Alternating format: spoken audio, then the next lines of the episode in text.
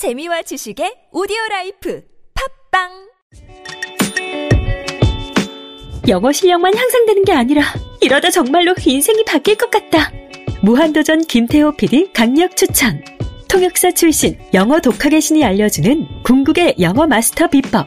영어책 한 권 외워봤니? 영어책 한 권이 통째로 복사됩니다. 영어책 한 권 외워봤니? 위즈덤 하우스.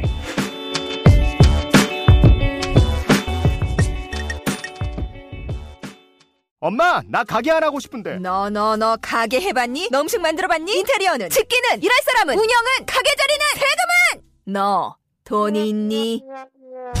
나는 요술램프 몬스터 셰프다. 네가 원하는 모든 것을 들어주마. 맛집의 맛을 똑같이 만들어 주실 수 있어요? 맛뿐만 아니라 돈과 청음의 모든 비법을 알려주겠노라. 야하!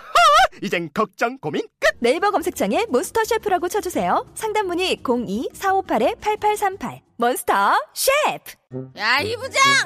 네가 부장이면 짱이야? 뭐뭐뭐뭐 저 인간 저건데 쟤 오늘도 술술 풀리고 안 먹고 회식 갔냐 내일도 시체 상태로 출근하겠구만 아 아유 고려 생활 건강 술술 풀리고 음주전 한포가 당신을 지켜드립니다. 특허받은 천연 유래 성분 숙취 해소제 술술 풀리고를 은하계 최저가로 딴지마켓에서 만나보세요. 고민을 넣어주는 친구 쇼한 침대 슈행 침대가 고민을 들어준다고? 편안한 저자리의 친구 쇼한 침대 그렇게 편안하니?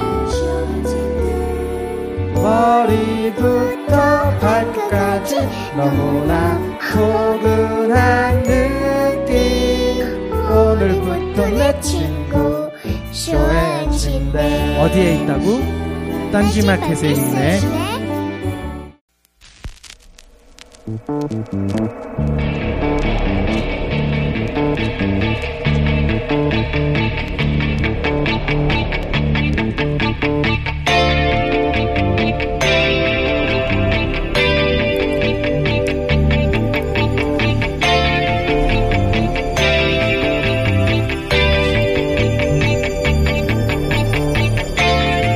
안녕하세요. 김호준입니다. 헬스부는 어제 세월호 인양을 오는 4월 16일까지는 완료하겠다고 발표했습니다. 침몰 이후 무려 3년 만입니다. 그 사이 세월호 선체에는 140여 개의 구멍이 뚫렸습니다. 1m가 넘는 큰 구멍도 여러 개죠. 그 정도 크기면 증거는 다 빼낼 수 있는 크기 아니겠냐며 유가족들은 의심합니다. 그 의심이 무리도 아닌 것이 애초 정부는 선체 딱 두 개의 구멍만 뚫으면 된다며 작업을 시작했었습니다. 또한 해수부는 유가족들의 참관도 절대 안 된다고 막아왔죠. 유가족들이 동고차도에 텐트까지 치고 망원경과 카메라로 인양 과정을 감시할 수밖에 없었던 이유입니다. 3년에 걸쳐 반복적으로 연기되고 미뤄져 왔던 인양이 이번에 된다고 해도 문제입니다.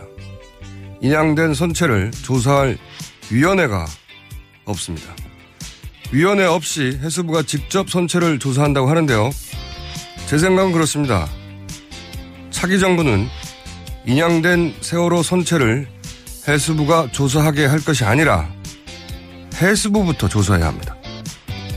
김원준 생각이었습니다.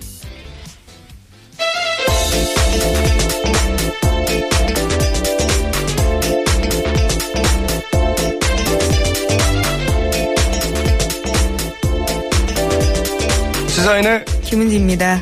네. 아, 저희가 계속해서 이제 박 전 대통령이 아프실 예정이라고 예, 보도해 왔는데, 예, 관련 뉴스가 어제 쏟아졌어요. 그죠? 네. 전해 주십시오. 출석을 하신다고 하는 것 같은데. 네, 검찰 특별수사본부가 박근혜 전 대통령에게 다음 주 화요일인 21일 9시 반으로 서울중앙지검으로 출석하라고 소환 통보했습니다. 소환 통보를 했고, 예. 여기 대해서 예, 박 대통령 쪽도요, 적극적으로 협조해서 실체적 진실이 신속하게 규명될 수 있도록 돕겠다라고 밝혔습니다. 음. 어, 저는 안 아프실 예정으로 바뀌신 것 같아요. 안 아프신 예정으로. 건강을 회복하신 건가요? 그렇죠. 이게 이제 뭐 조사를 잘 받겠다, 성실히 협조하겠다, 이런 말을 했기 때문이 아니라 뭐 언제나 안 그랬나요? 네. 그 말은 사실은 의미가 없고 그렇게 말해놓고 항상 막판에 안 했으니까요. 제가 주목하는 거는 유영아 변호사의 자택 등장이에요. 예. 제가 이 주목하는 이유는 뭐냐면 유 변호사가 등장한 시점을 생각해 보시면 어, 검찰서 국면 처음 맞이했을 때 작년 네. 11월에 처음 등장했잖아요. 그러면서 이제 여성의 사생활이라고 하는 뜬금없는 키워드를 꺼내서 공전에 히트를 쳤죠. 근데 이분이 다른 변호사들하고는 다르게 다른 변호사들은 박 전 대통령을 아예 만나지 못한 걸로 보이는데 변호인단에도 불구하고 유 변호사는 박 전 대통령과 특수관계란 말이죠.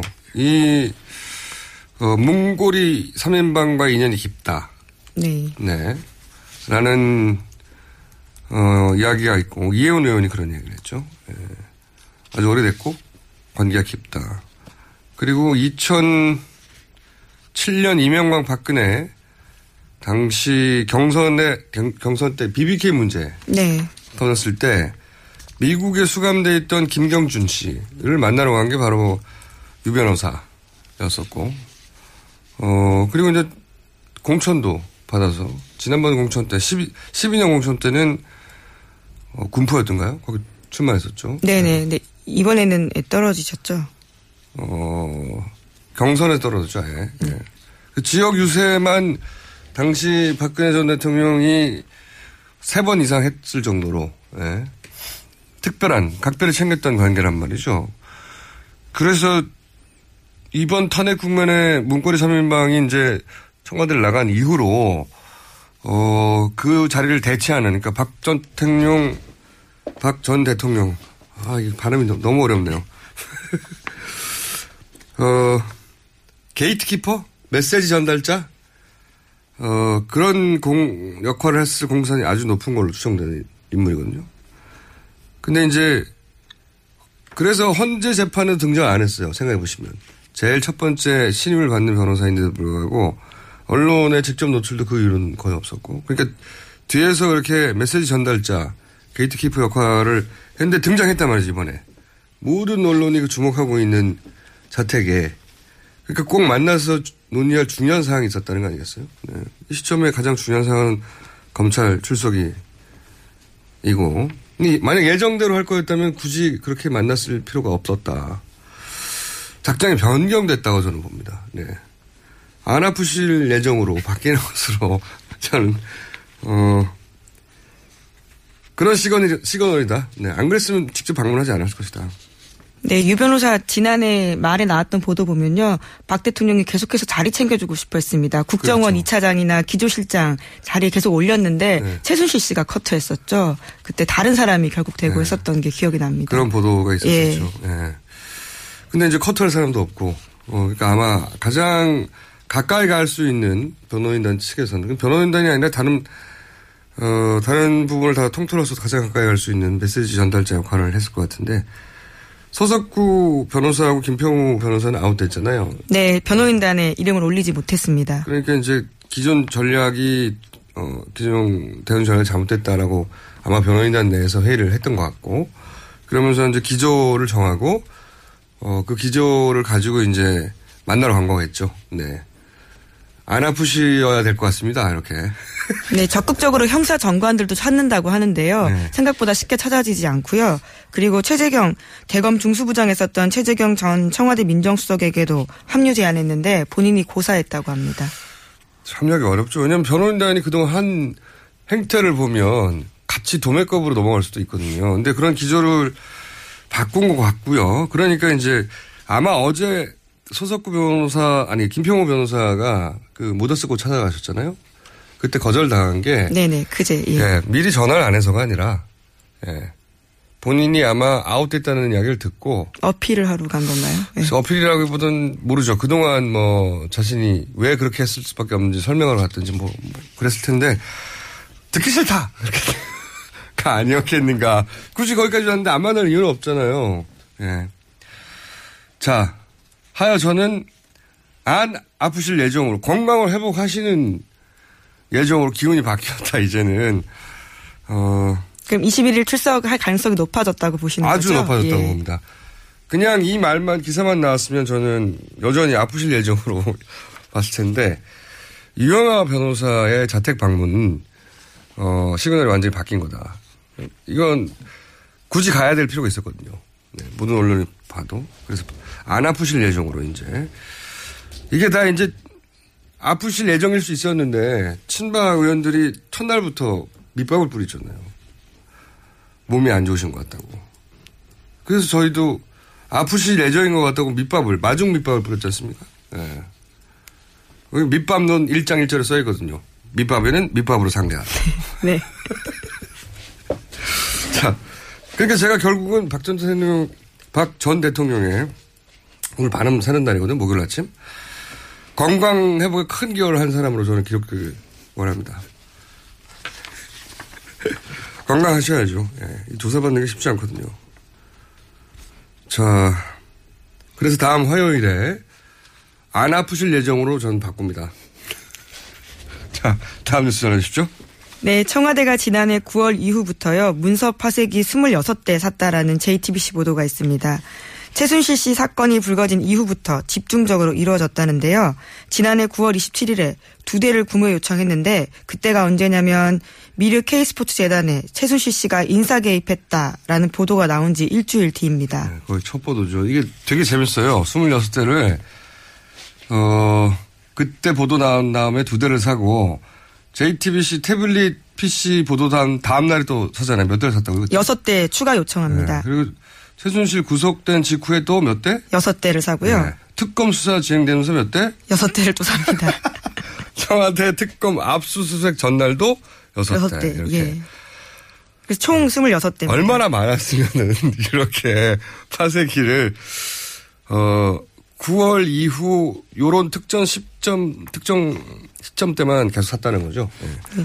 9월 이전에 한 대도 안 샀어요. 한 대도. 그렇죠. 6개월 동안은 전혀 산 흔적이 없다고 합니다. 네. 갑자기 이렇게 많이 필요했던 이유가요. 당연히 증거인멸 쪽으로 눈길이 갈 수가 없, 밖에 없죠. 네.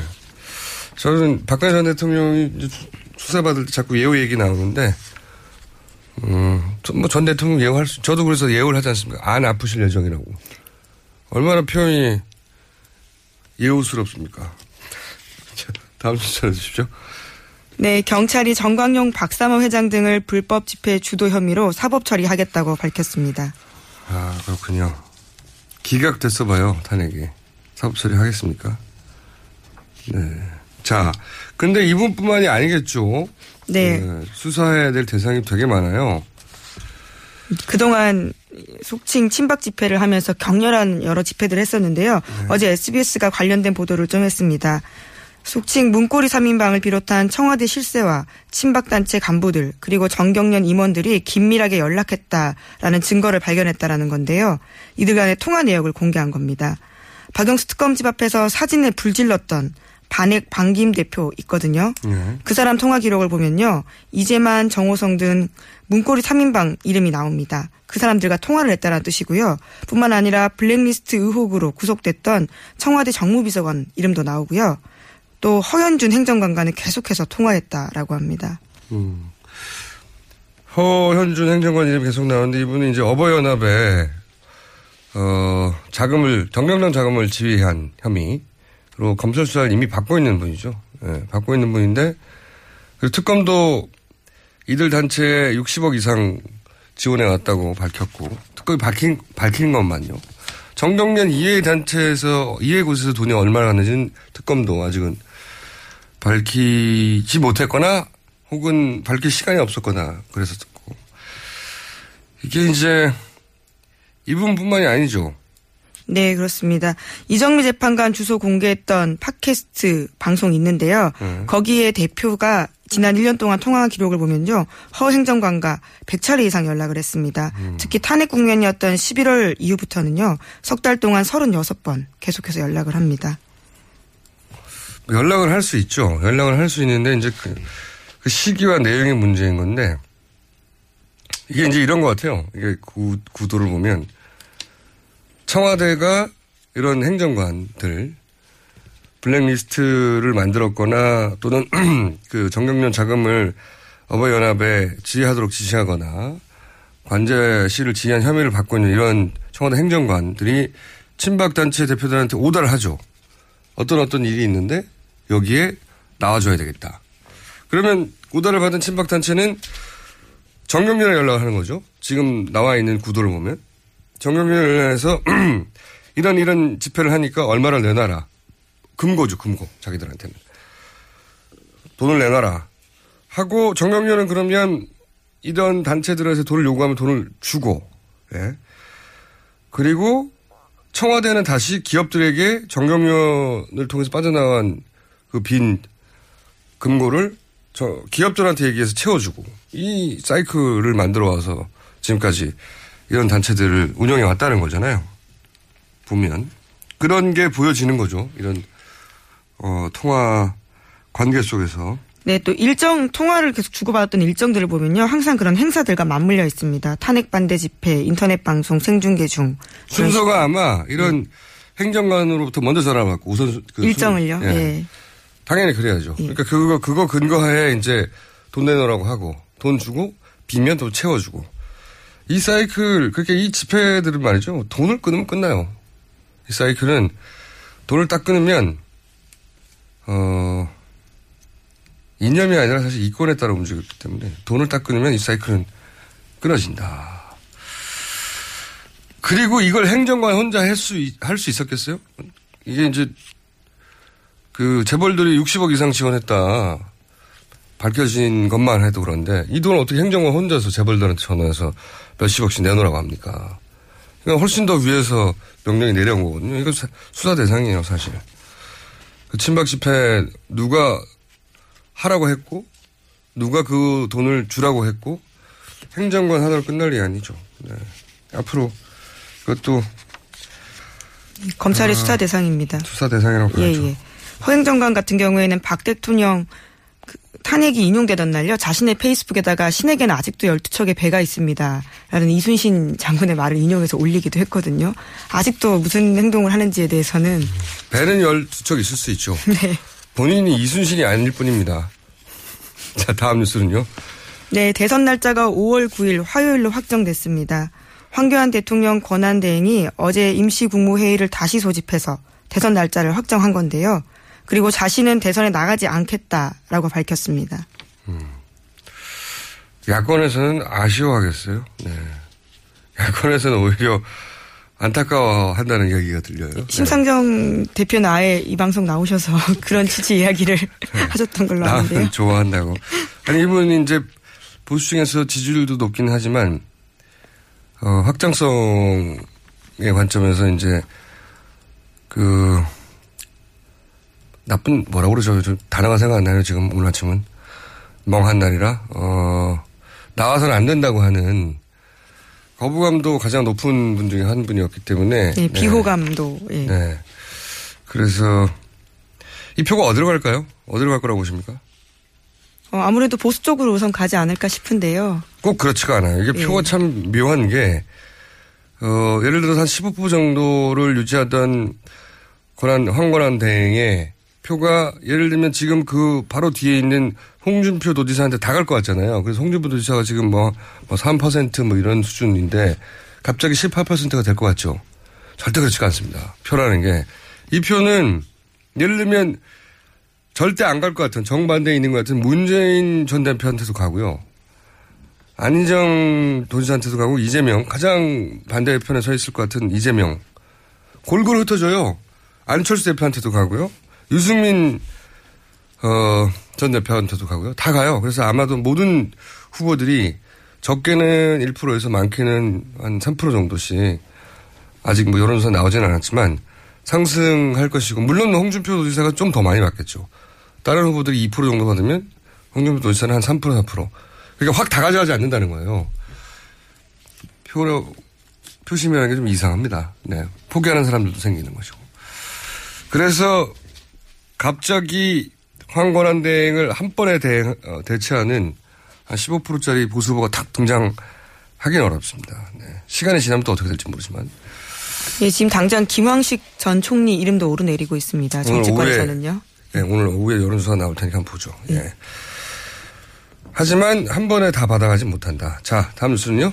네, 어제 아침 원내 3당, 자유한국당, 국민의당, 바른정당 원내대표가 모여서 5월 대선 때 개헌 국민투표를 함께하기로 합의했다라고 합니다. 이 개헌 전선을 만들려고 하는 거죠. 예, 지금 워낙 야당세가 강하니까 민주당세가 강하니까 뭐 연대할 수 있죠. 연대할 수 있는데 이제 특별한 이슈가 없으니까 개헌으로 전선을 만드는 건데 어, 이거는 제가 보기엔 굉장히 어려울 거라고 봅니다. 선언을 할 수 있죠. 이 선언을 했다는 게 마치 어, 5월 9일 날 개헌 국민투표도 함께 하는 것처럼 들릴 수는 있는데 그냥 선언을 한 겁니다. 선언을. 예, 음. 당장 발의조차 사실 힘듭니다. 150석 유지하기가 쉽지가 않거든요. 네. 일단 통과시킬 법이 없어요. 법이 법이 있어야 통과시키죠. 어, 발의를 해야 되고 그리고 20일 이상 공고해야 되거든요. 20일 이상 공고하고 나면 발의가 되고 난 다음에 20일 이상 공고해요. 예. 그러면 4월이란 말이죠. 예. 그리고 나서 60일 이내 의결해야 되는데 어 그리고 나서 또 국회 의결한 이후에 30일 내에 국민투표니까 언제 해요 이게 대선 끝납니다. 네 게다가 200 200명 이상이 그 의결해야 단일화도 없지만 현재 의결해야 통과될 수 있거든요. 네. 그러면 민주당이 최소한 30명 이상 거기에 동의해줘야 되는데 민주당의 소위 개헌파들조차 당장 그럴 이유가 없는 거죠. 지금 민주당은 높은 지지를 유지하고 있으니까 여기 동참할 이유가 없고 또 하나는 국민의당 입장에서 국민의당은 이제 자유한국당과 손을 잡게 되는 셈이 된단 말이죠. 거기에 대한 거부감이 또 있어요. 국민의당 지지층 사이에. 하지만 이 선언은 그러니까 선언적인 의미가 있는 거죠. 이런 선언을 하고 소위 삼지대 만들 테니까 여기 모여달라고 하는 정치적 선언인 거죠. 실제 개헌이 당장 되는 건 아닌데 당장 개헌된다고 생각하시는 분들도 있는데 그건 아니다. 네. 네, 실제로 중앙일보가 오늘 아침에 나온 보도 보면요. 민주당 개헌파 속칭 의원들 전부 전수조사 했는데요. 36명 중에 29명이 반대했다라고 합니다. 그럴 이유가 없으니까요. 예. 시간적으로도 가능하지 않고 절차적으로도 가능하지 않지만 선언 정치적 선언을 한 거고 그 정치적 선언으로 이제 전선을 만들려는 노력이죠. 예. 정치권에서는 있을 수 있는 퍼포먼스라고 봅니다. 자 제목 하나 정도 더 부르면 될 것 같. 어, 더 들을 수 있을 것 같습니다. 네, 정유라 씨가 정치적 망명을 고려하고 있다라는 보도가 있습니다. 예. 변호사 이야기입니다. 덴마크 변호사요. 이건 말이죠. 정부의 목숨을 걸고 저항했다든가 이런 시민운동가들이 정치적 망명하는 거거든요. 네. 정부 지원을 듬뿍 받고 말을 잘 타신 분이기 때문에 정치적 망명은 불가능할 것이라. 아, 이건 불가능하고요. 저는 4년 전에는 가능했었어요. 안 했지만. 근데 이게 이제 시간은 1년 가까이 끌 수 있어요. 이렇게 되면. 심의하고 하는데 1년 가까이 끌 수 있다. 저는 이게 잘못된 생각이라고 보는 게 지금 들어와서 오히려 조사받는 게 낫지. 그게 어떤 정부가 들어서든 다음 정부가 이 사건을 봐줄 리가 없거든요. 오히려 지금이 더 나아요.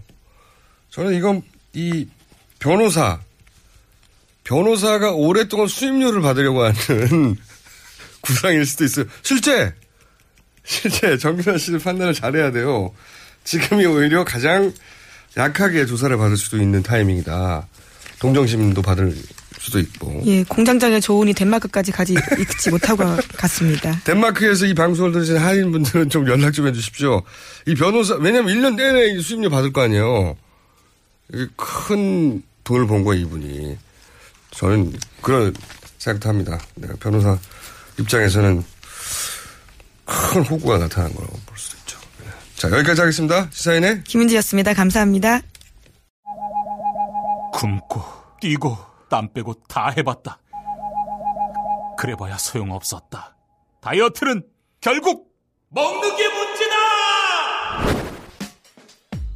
동결건조 채소와 곡물, 단백질, 그리고 효소와 비타민, 미네랄로 만든 다이어트 전용 그린 스무디로 하루 한두 끼만 바꿔 드세요. 검색창에서 비타샵을 검색해 주세요. 아무도 묻지도 따지지도 않고 가입하셨다고요? 보험은 너무 어려워요. 걱정 마십시오. 마이보험 체크가 도와드립니다. 1800-7917 마이보험 체크로 지금 전화 주세요. 1800-7917 이미 가입한 보험이나 신규 보험도 가장 좋은 조건을 체크해서 찾아드립니다. 인터넷 한글 주소 마이보험.com 또는 카카오톡에서 아이디 검색 마이보험을 친구 추가하여 상담하실 수 있습니다. 여성 여러분, 골반이 삐딱하면 허리가 아파요. 아, 아랫배가 나와요. 골반이 바로서야 건강도 아름다움도 바로섭니다. 바디로직을 입으세요. 토크밴드의 입체적인 탄력이 틀어진 골반을 바로잡습니다. 간편하고 확실한 골반 교정 타이즈. 바디로직. 삐딱한 남성 골반에도 역시 바디로직. 바디로직의 효과를 못 느끼셨다면 100% 환불해드립니다. 자세한 환불 조건은 홈페이지를 참조하세요.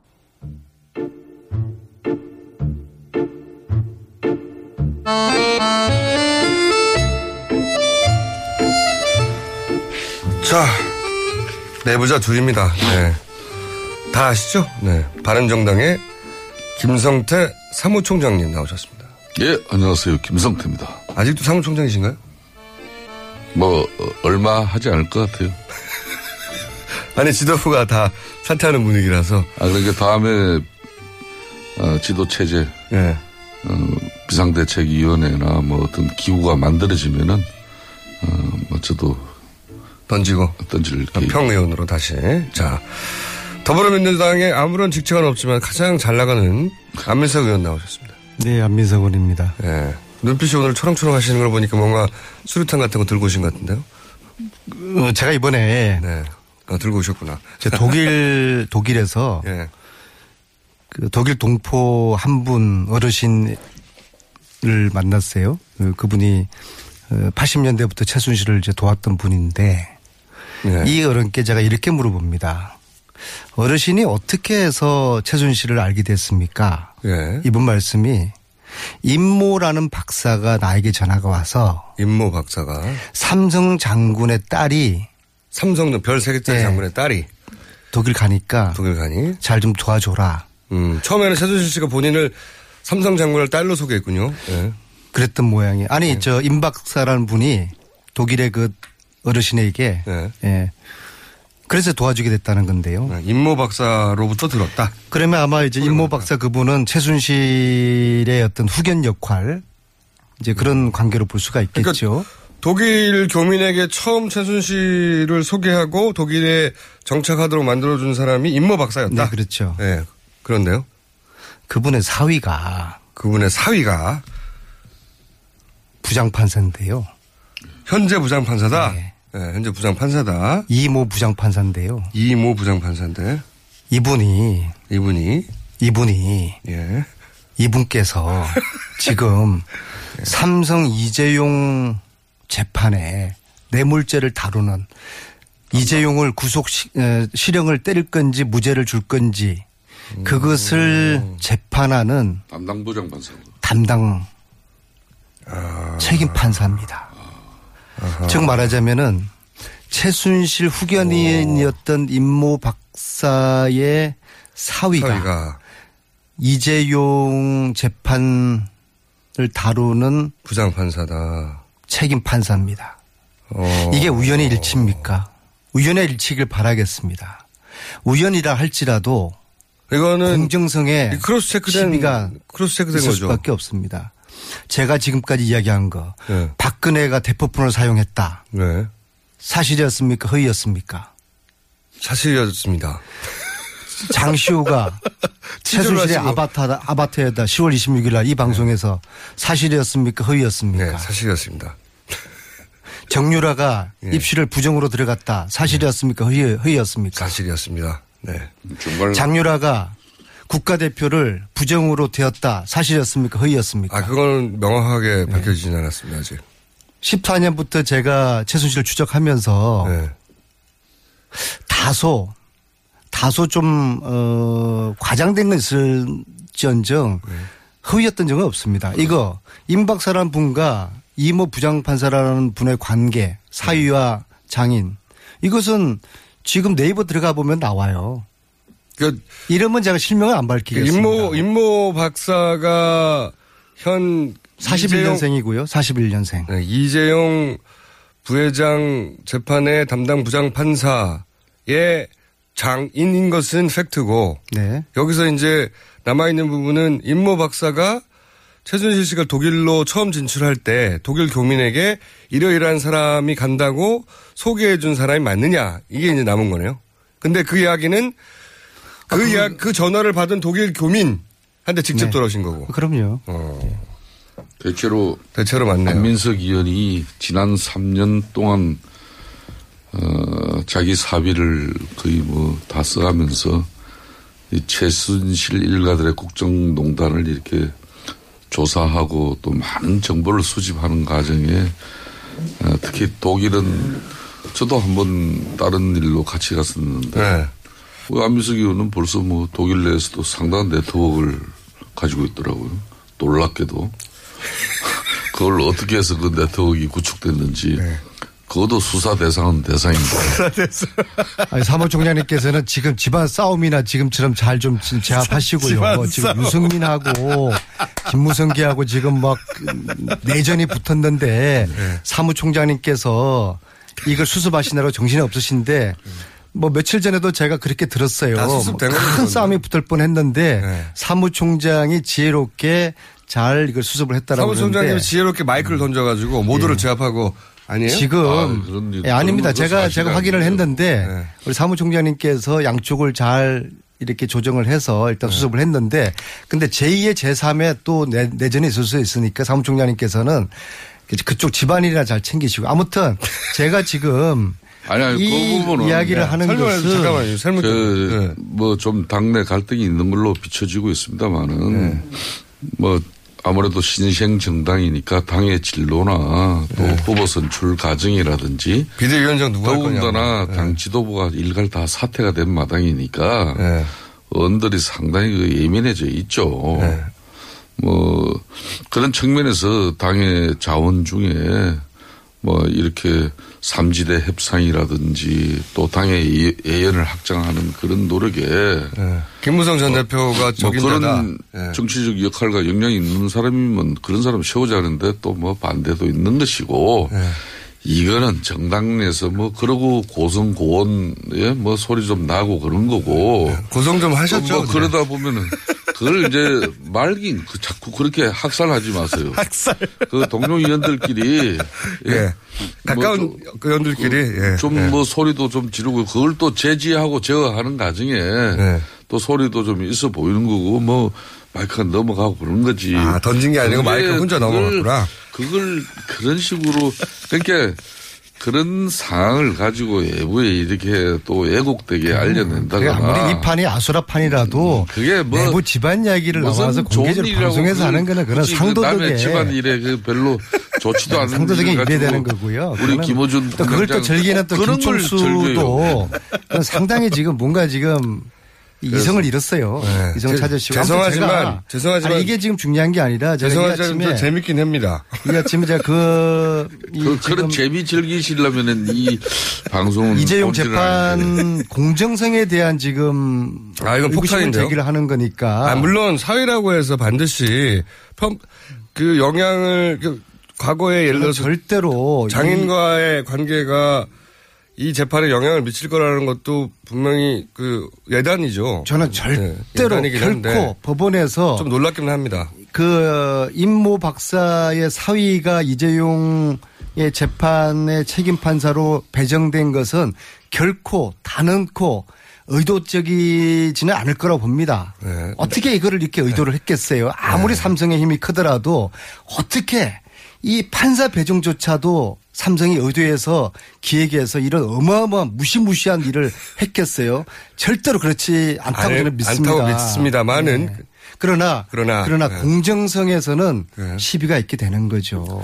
이거 굉장히 큰 의견이긴 하네요. 이건 상상도 못했는데 왜냐하면은 서류상으로는 드러나지 않는 거군요. 절대로 서류상으로 임모 박사가 최순실 독일 어, 정착을 위하여 어, 최초로 도와준 그 교민에게 전화했던 양반이다. 하는 게. 서류상에 드러날 리가 있나요? 이 게이트 국면에 예. 순간순간에 저에게 영감을 주는 애들이 있어요. 세월호 애들입니다. 이거 역시도 예. 정말 이렇게 이런 사실을 제가 어떻게 제가 확인할 하겠어요? 제가 독일을 가서 그런 어른을 만났고 우연히 그 얘기를 듣게 됐고 또 어떻게 제가 작년 지난주 금요일 날 이재용 1차 심리가 불공정했다는 보도를 우연히 보게 됐어요. 예. 그 보- 보도에 나타난 부장판사 이름이 아, 1심 지난주 금요일 했잖아요. 지난주 금요일 날 이재용 어, 부회장의 공판이 어, 이미 시작됐어요. 네, 그렇죠. 네, 시작됐는데 그 1심에서 말들이 좀 있었죠. 그렇죠. 네. 그래서 기사에 보니까 부장판사 이름이 이모 판사인데 네. 어? 나 들었던 이름인데? 그래서 그 확인을 해 보니까 임모 박사의 사위 그 이름하고 일치하더라고요. 그 우연히 알아요. 그럼요. 진짜 섬뜩한 거죠. 어, 이거는 오로지 안민석 의원은 촉 하나로 아니죠. 찾아내는 영감이죠. 아, 저는 영감. 네. 새우 저 시호를 맞춘 거라든지 유라 관련된 거라든지 순간순간 제가 텍사스 사막에 숨어 있는 간호장교 조대를 어떻게 찾았겠어요. 어떻게 찾으셨어요? 진짜 순간적인 영감이었어요. 아 텍사스가 막 떠올랐어요 머릿속에. 그러니까 이건 말로 설명이 안 돼요. 저, 저분도 또 최순실하고 좀 비슷한 그런 게 있네요. 아니, 그러니까 제가 박근혜 대통령 쓰던 의원회관 620호를 좀 쓰고 있거든요. 아, 그래요? 박근혜 대통령이 받아야 될 우주의 길을 제가 받, 받는 것 같아요. 그런 그, 그 우주의 길은 좀 정의로운 묻지 마세요. 좀 정의로운. 정의로운 우주의 길을 말하는 거네요. 그죠? 자신은 그렇죠. 예? 이거 불의야 맞서는. 야, 이건 정말 의외의 커넥션이네요. 음. 의외의. 그때 인연이 이 재판에 영향을 그 미친다. 제가 만다, 오늘 말하고자 하는 게 아니라. 이 방송에 오기까지 네. 이 말씀을 드려나 말지를 정말 고심을 했어요. 오늘 새벽 3시에 일어났어요. 왜냐하면은 네. 이게 무서운 거 아니에요. 그래서 그러나 결국엔 제가 본인의 촉에 이건 좀 알려야 된다. 네. 예, 국민께 그걸 알리고 이제 재판이 공정하게 돼야 되는 거잖아요. 재벌이라고 그래가지고 봐주고 그러면 안 되잖아요. 그러면 안 그래서 되죠, 공정한 당연히. 재판을 위해서 이 사실을 알려 알려드려야 되겠다. 야, 이 커넥션은 혹시 동명이인은 아니고요? 아닙니다. 아니에요? 네. 확실해요? 네. 아마 이제 의원님이 이렇게 얘기했으니까 기자들의 취재가 잇따르겠네요. 네. 정의로운 기자들이 잘 취재를 해주시길 바라겠습니다. 자, 그건 그거고요. 바른정당의 이제 그러면 비대위원장은 빈 채로 가는 겁니까? 당분간?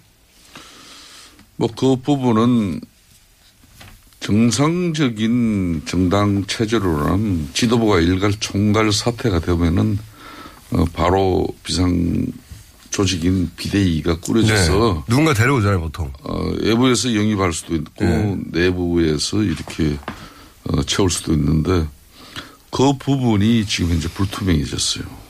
그러니까 어. 당내 사정은 이제 후보 선출을 위한 그 경선 관리 일정이 얼마 안 남았으니까 음 이제 후보가 선출되어지면은 어 선거 관리 선대위 체제 어, 선거대책위원장 체제로 음. 당 전체가 선대위 체제로 가자. 한마디로 뭐 말하자면. 그런 건데 네.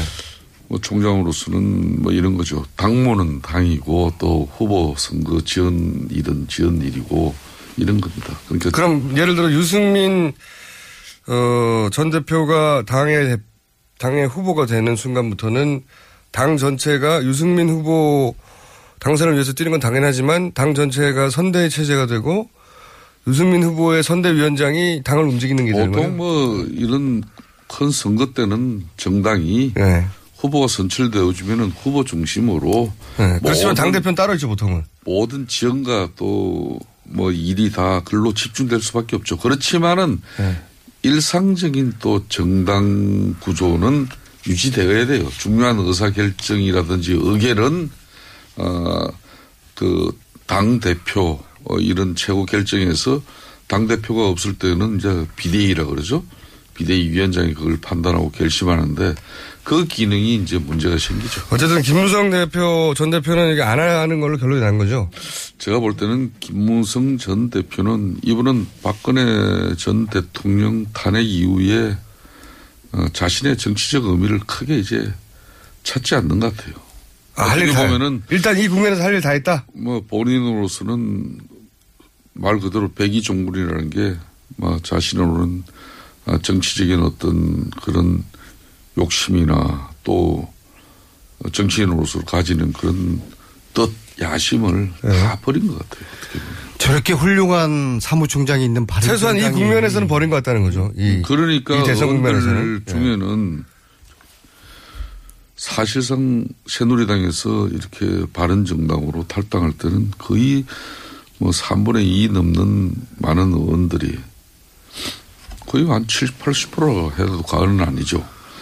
김무성 전 대표를 어, 상당히 신뢰하면서 따라왔다도 네. 과언이 아닌데 막상 이분이 사실상 박근혜 대통령 탄핵 이루어지고 난 이후로는 예. 목표 뭐- 의식을 뭐 잃어버렸어요?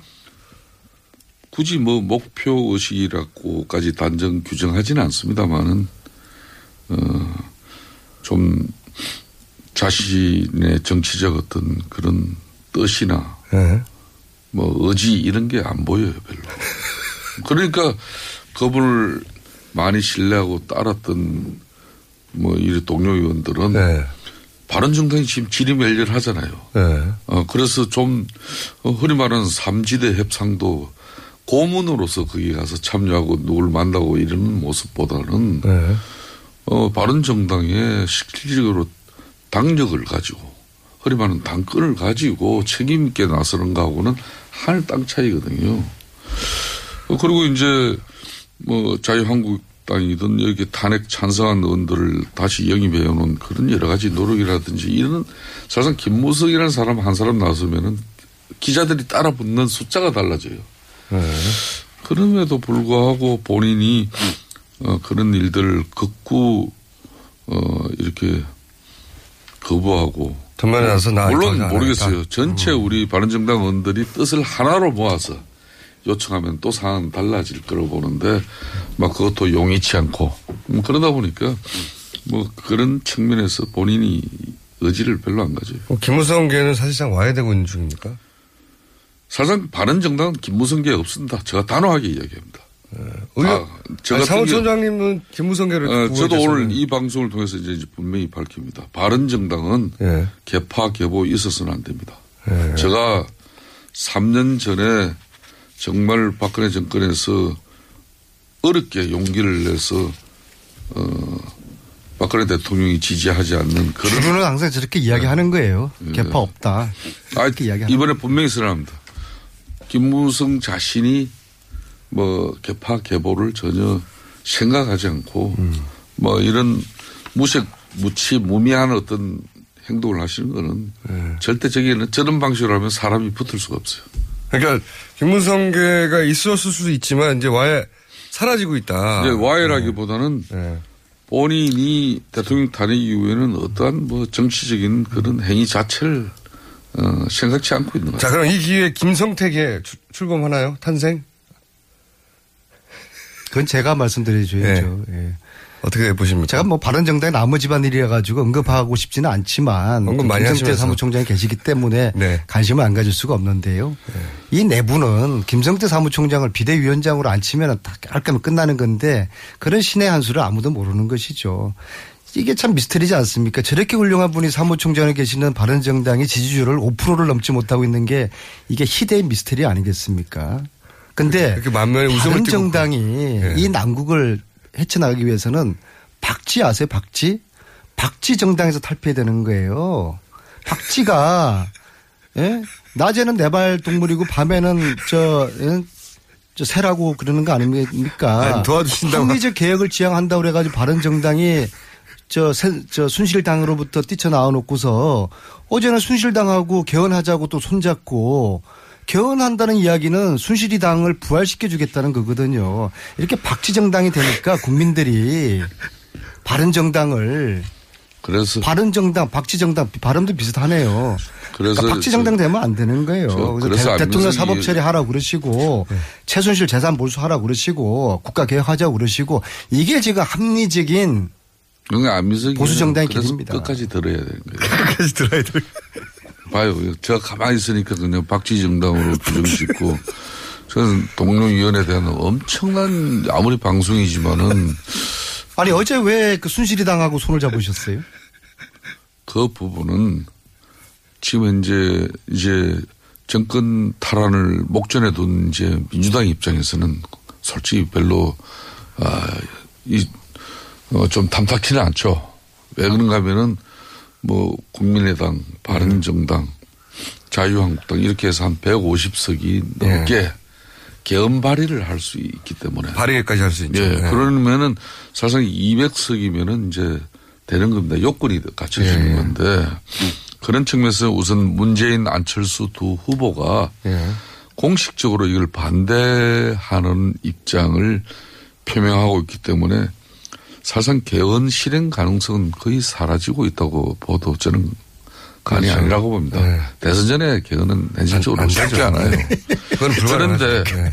그런데 왜 순실이 당하고 아무리 개헌이 개헌을 하자고 뭐. 제적 3분의 2 이상의 찬성을 필요로 한다고 하지만은 저 개인적으로도 자유한국당을 좀 뭐 이 대선 과정에서 지금 자유한국당 내에서도 좀 아, 이런 순실이 세력을 좀 지원했던 그런 흐리 말하는 인사들과 뭔가 야, 순실이 당으로 예, 결별을 하고자 순실이, 순실이 세력이 아니라 순실이 당으로 그냥 표현. 아, 사석에 사시던 그런 노력을 표현을. 하고 있는데 예. 그렇게 되면 웬만큼 정리가 돼요. 예.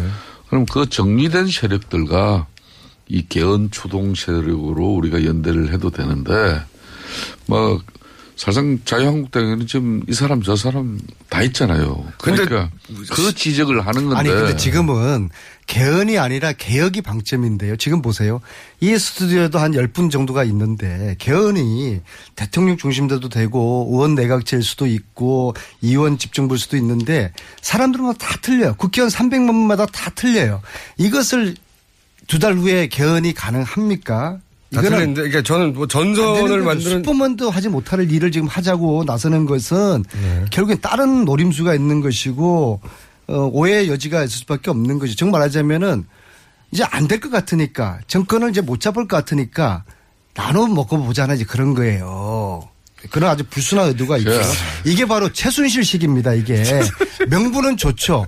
아니 개헌해야 되죠. 누가 반대합니까? 근데 그 속에 이제 사익이 있는 거예요. 당리 당략이 있는 거예요. 이런 식으로 최순실을 닮아가면 안 되고요. 벌써 우리 안민석 의원의 이제 톤 자체가 달라졌어요. 이제 벌써 집권당 그 사선으로서의 딱 스탠스가 잡혀내 벌써 보니까. 예? 아니 근데 문제는 아니, 이 아직까지는 와중에 좋아요. 문재인 대통령이 예? 문재인 전 대표가 대통령이 되고 난 이후에 아니 그럼 우리가 안희정이 될 후보가 아니, 될 수도 있어요. 되고 난 이후에 지금 안민석. 의원이 그런 예. 이야기를 한다 그러면 안철수 이해가 돼요. 예. 근데 분명히 아직까지 지금 더불어민주당은 야당이에요. 그것도 제1야당이에요. 제1야당이 벌써로 이 집권당의 사선 의원처럼 딱 이렇게 말씀하시면은 그거는 안민석 의원이 지금까지 걸어온 그런 길하고는 맞지 않죠. 그거는 좀 반성하실 용의가 없어요? 예?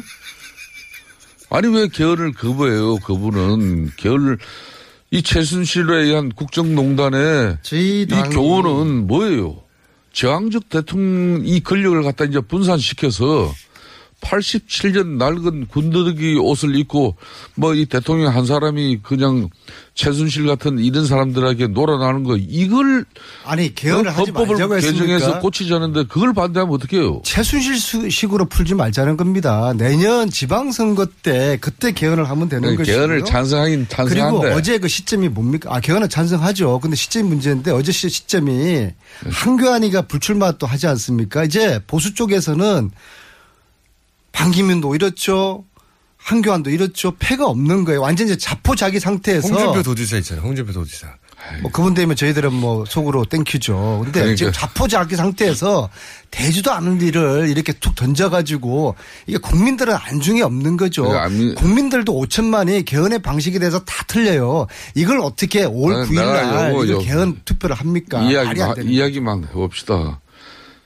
그래도 명색이 일국의 대통령이 탄핵된 이 시점에 한국을 개조해내지 않으면은 또 다음에 어려워요. 역대 대통령들이 선거 전에 개헌 약속 다 철저하게 국민들 앞에 그 강하게 공약하고 약속해놓고 막상 대통령 당선되고 난 이후에 이 제왕적 대통령제의 이 한의와 기쁨, 예? 이런 엄청난 힘을 가지고 누가 개헌한 사람 봤습니까? 다 개헌을 다 어떻게 해든 어 물거품으로 만들었잖아요. 심지어 DJP 연합 같은 경우도 이거는 내각제 하겠다고 손잡고 선거 치른 거예요. 근데 그 내각제 하겠다고 손잡고 치른 대통령이 당선되니까 DJP 내각제 그냥 물거품 됐잖아요. 그게 한국 정치 현실인데 우리 저 안민석 의원께서는 저런 분이 또 대통령 되면 저는 약속 지킬 거라고 보지만은 예? 이 뻔히 제가 박지 정당이라고 질르니까는 막 이성을 잃으신 것 같아요. 아, 말씀하시는데. 그러니까 본인이 본인이 사선 의원으로 이 정치 너무 잘하면서 개헌 논의가 시작이 됐잖아요. 내 손에 이제 뜸이 들이고. 시간이 필요한 만일- 것이죠. 근데 이거는 마치 남녀가 이제 막 만나가지고 아니 손도 안 잡고 뭐 한번 마음도 안 맞추고서 그냥 결혼 날짜부터 잡으면 안 되죠. 어떻게 내용도 없이 개헌 날짜부터 투표 날짜부터 5월 9일 날 하자고 질러버립니까? 이건 시정 잡혀도 이런 식으로는 하지 국회, 않죠. 국회에서 여야 사당 간에 최순실을 너무 아. 최순실한테 배웠어요. 국회에서 명분은 그럴 듯하죠. 국민은 안중에 없고. 어? 국회 사당 간에 그동안 되겠어요? 아무리 자꾸자기라도. 개헌 협상에 의해서 거의 얼추 합의가 됐잖아요. 그냥 이번에 이번에 이 개헌 논의는 이미 18대 국회 때부터 마음을 비우세요. 12년 전부터 18대, 19대, 20대까지 들어서 김성태, 안민석 의원님. 어? 벌써 시간이 그렇게 됐어요?